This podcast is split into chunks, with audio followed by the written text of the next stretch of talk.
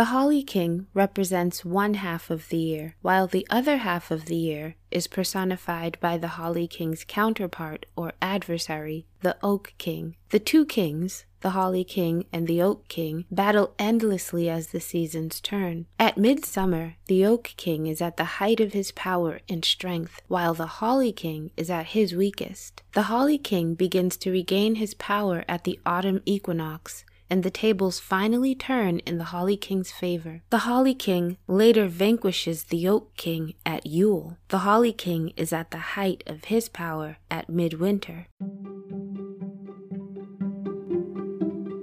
The statements I make on this podcast are for educational purposes only. My statements have not been evaluated by the FDA. Therefore, the statements I make are not meant to diagnose, treat, cure, or prevent disease. All of the information I share is simply for informational purposes only. You should always consult with a licensed healthcare professional before you start taking a new vitamin, supplement, medicinal herb, or conventional medication. You should also get professional advice before you start a new exercise program or if you suspect that you might have a health problem. Knowledge is power. I hope you use the information I share with you to seek the best care for yourself and the people you love. Thank you for listening.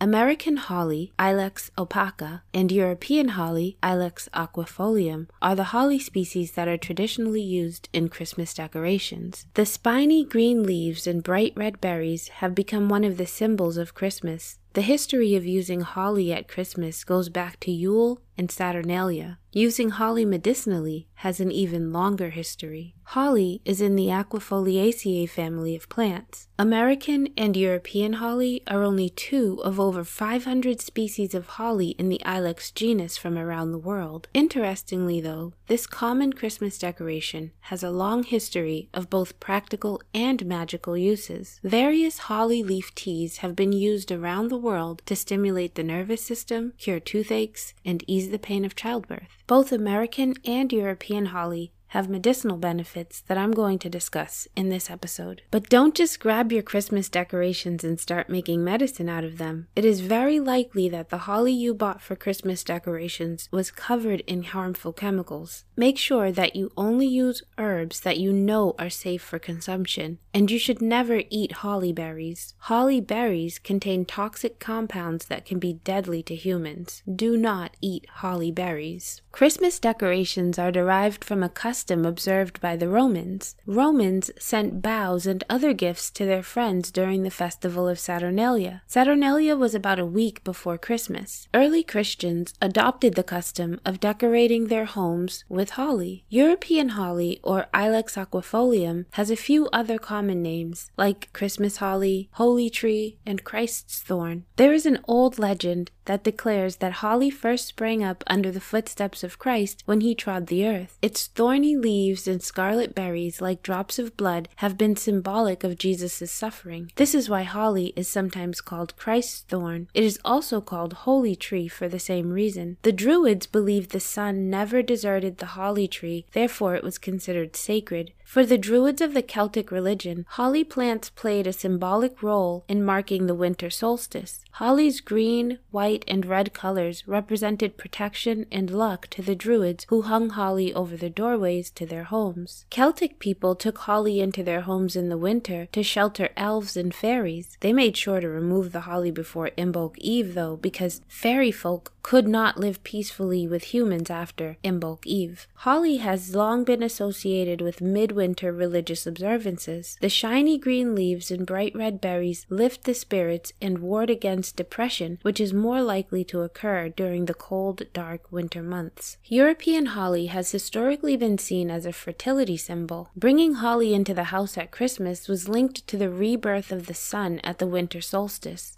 Holly was also used as a charm against witches. The wood of the European holly tree is white and dense with heavy, fine grain that is great for carving and making furniture. It produces straight shoots that make good walking sticks. The long, flexible young growth can be used for weaving baskets. The wood contains a natural waxy substance which burns well when it's green. The original Christmas Yule log might have been holly. The familiar custom of burning the Yule log dates dates back to earlier solstice celebrations and the tradition of bonfires. The Christmas practice calls for burning a portion of the log each evening until Twelfth Night, which is January 6th. The log is then placed under the bed for luck and also for protection from the household threats of lightning and, strangely enough, to protect from fire. There are a few different cultures that have beliefs based on the Yule log. As the log burns, some people count the sparks to tell their fortunes for the new year. European holly and American holly were mentioned interchangeably in King's American Dispensary in 1898 and in Remington and Wood's Dispensary in 1918. American and European holly are very similar, but there are a few things about these plants that are different. American holly has dull leaves and dull berries. European holly has shiny leaves and shiny berries. American holly berries berries grow on solitary stalks that grow directly from the twigs of the current season's growth. European holly berries grow in clusters that grow out of the axil of the previous season's growth. The axil is the little crevice between the stalk and the branch. The lower leaves on both American and European holly have spines, but the upper leaves on European holly trees are often completely free of spines. American holly leaves are flat, so the spines stick straight out. European holly leaves tend to curl under, tucking in the spines, which makes the leaves easier to handle. American holly leaves have spines that are firmer and more painful if they poke you. European holly leaves have spines that are softer, so they're less painful if they poke you, which is another reason European holly is easier to work with. In the US, American holly is native to the East and it's usually only found in the East. European holly is native to Europe, but it is widely established on the west coast of North America. European holly leaves were historically used to make a healing tea. European holly leaf tea was used to treat fever, rheumatism, digestive issues, hypertension, and for better arterial function and blood circulation. It was also used to help the body eliminate excess mucus and support the lungs during pleurisy. Pleurisy is inflammation of the lungs. American holly, Ilex opaca, is native to the eastern part of America and can be found in mixed woods from eastern eastern Massachusetts through mid Florida and as far west as Texas. American holly has a long history of being used medicinally. The leaves and bark of American holly were used by Native Americans to make healing teas in the same way Europeans were using European holly. American holly leaf tea was used to treat measles, colds,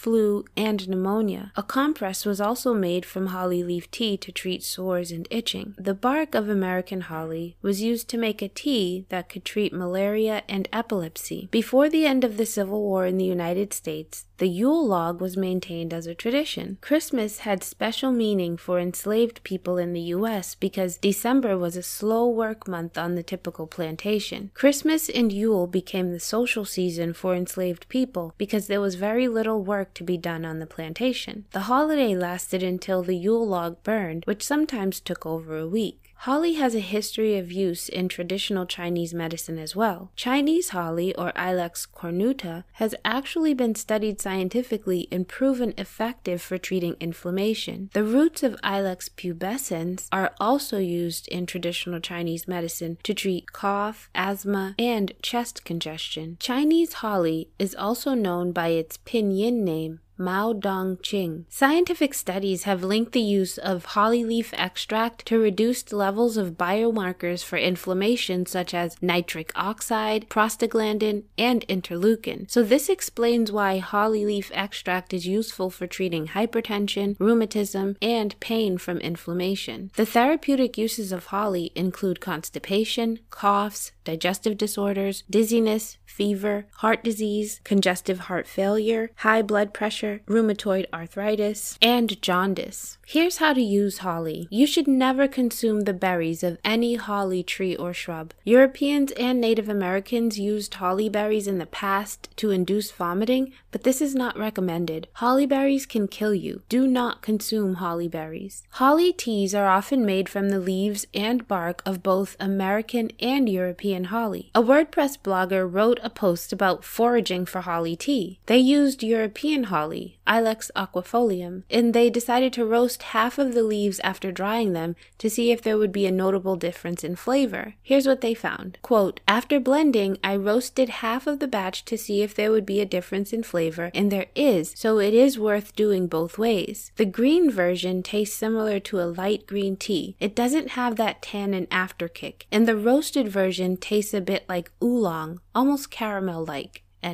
American and European holly are both caffeine free, but holly tea is frequently made with a few caffeinated species of holly. Yerba mate, guayusa, and yaupon are popular holly teas that naturally have caffeine. Yerba mate tends to have the strongest flavor, and for most people, the caffeine effect is also stronger. Guayusa and yaupon tend to be a little milder and tend to not make you as jittery as coffee or regular tea, but each person will experience them a little differently. I want to talk a little bit more about yerba mate first. Ilex paraguariensis. Yerba mate is probably one of the more well known of the few caffeinated holly plants. Yerba mate has been consumed by people native to South America for longer than recorded time. It has a full bodied and characteristic green grassy flavor. More than 300 years ago, Jesuit missionaries noticed that some South American Indians ate a nearly all meat diet, but the Indians didn't develop sailor sickness or scurvy. Scurvy is a disease that is caused by vitamin C deficiency. You basically get swollen, bleeding gums, and wounds that were previously healed will open back up. It's pretty gross. So the Jesuits noticed that despite the fact that the Native Americans ate a diet that was similar to the diet of European mariners, the European mariners would get scurvy, but the Native Americans did not. So the Jesuits concluded that the Indians must be protected from scurvy by the tea they drank, which was yerba mate. Yerba mate has a surprisingly large number of nutrients, including vitamin C, several B vitamins, magnesium, calcium, iron, potassium, manganese, and zinc. Yerba mate is much more nutritious than other caffeine containing herbal beverages like coffee, tea, cola, and cocoa. Next, guayusa or Ilex guayusa. Guayusa does not create viable seeds, so it has been propagated from plant cuttings for many years in the Amazon rainforest. A newly planted branch of guayusa will take about three years to mature before it is ready for harvest. Guayusa has a smooth and mild flavor, and since it does not contain tannins, the brewed leaves won't become bitter. In addition to caffeine, guayusa contains another stimulant that's also found in dark chocolate. It's called theobromine. Last is yaupon, Ilex vomitoria. Yaupon holly is the only plant native to North America that produces caffeine in any reasonable amount. Yaupon tea is the North American cousin to yerba mate and guayusa teas. Yaupon grows naturally along the southeast border of the United States, stretching from Texas to South Carolina. According to one conspiratorial myth, Yaupon holly received the unpleasant species name of vomitoria in a bid to reduce its ability to compete with the East India Tea Company. The Latin name Ilex vomitoria actually comes from a belief by Europeans that the plant was used to induce vomiting during ceremonies. Native Americans brewed the leaves and stems of Ilex vomitoria to create an herbal tea that had caffeine called black drink. Historically, the ceremonial consumption of Yaupon tea did include vomiting, and the Europeans deduced that the Yaupon tea caused the vomiting. It may have actually resulted from the large quantities of Yaupon they drank combined with fat fasting.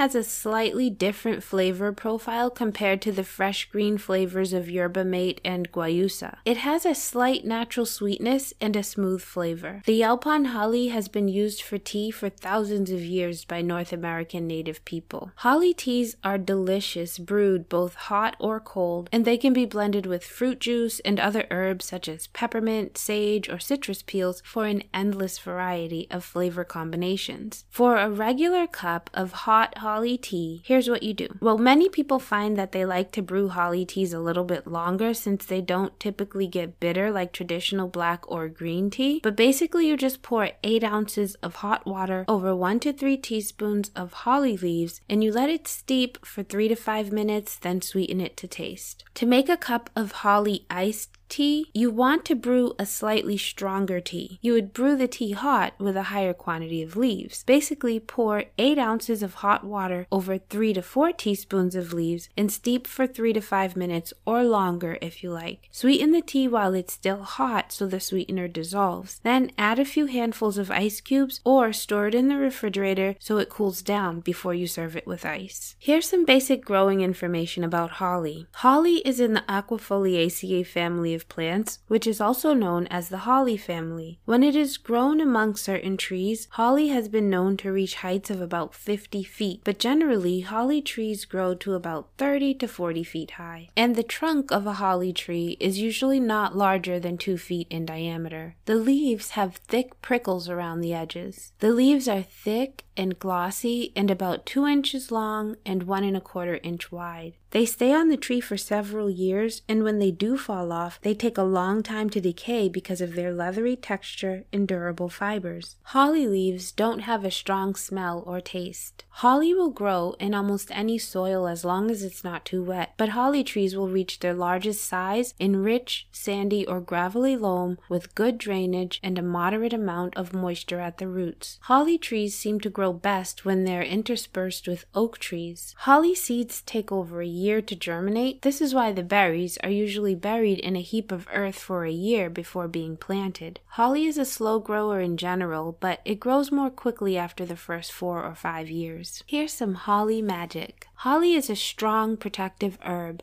offering protection against uninvited and evil spirits, poisons, short tempered or angry elementals, thunder, and lightning. As an evergreen, holly represents immortality and brings luck and prosperity. Holly is also associated with dream magic, clear wisdom, and courage. The Romans believed that if you planted holly near a house or farm, it would repel poison and defend the place from lightning and witchcraft. They also believed that holly flowers could make water freeze, and that if you threw a piece of holly wood near an animal, it would compel the animal to lie down near the wood. Wands made from holly wood are said to have the strength to compel. Holly wood is used for making spear shafts, so it is also associated with warrior pursuits. Holly branches should shouldn't be cut. They should be pulled free, as is the custom with sacred trees. It is unlucky to burn or bury green skinned holly branches. If a holly branch from a Yule decoration is hung on the door throughout the year, it will protect the home against lightning. A holly berry carried in someone's pocket makes them more attractive to other people. If you're looking for a new relationship, maybe you should make a simple holly berry charm to carry with you. Thank you for taking some time to learn more about holly with me. The idea to do an herbalism episode on holly came to me recently when I was wondering if you could make tea out of pine needles. It sounds weird, but the answer is yes with a stipulation. Make sure the tree is pesticide free. Most Christmas trees are sprayed heavily with pesticides, so don't just grab a handful of pine needles off your Christmas tree and try to make some tea from them. John bought a Christmas tree this year that has such a beautiful scent scent. It is a concolor fir and has a citrus smell that makes me want to eat it. It really smells so good. Anyway, that's what made me wonder if other holiday decorations might be edible and if there might be any medicinal benefits. The next herb I want to discuss is mistletoe. Apparently, mistletoe has a long history of being used for its medicinal benefits, but some people think it's poisonous. Let's see what I find. Thank you so much for listening to Path of a Green Witch podcast.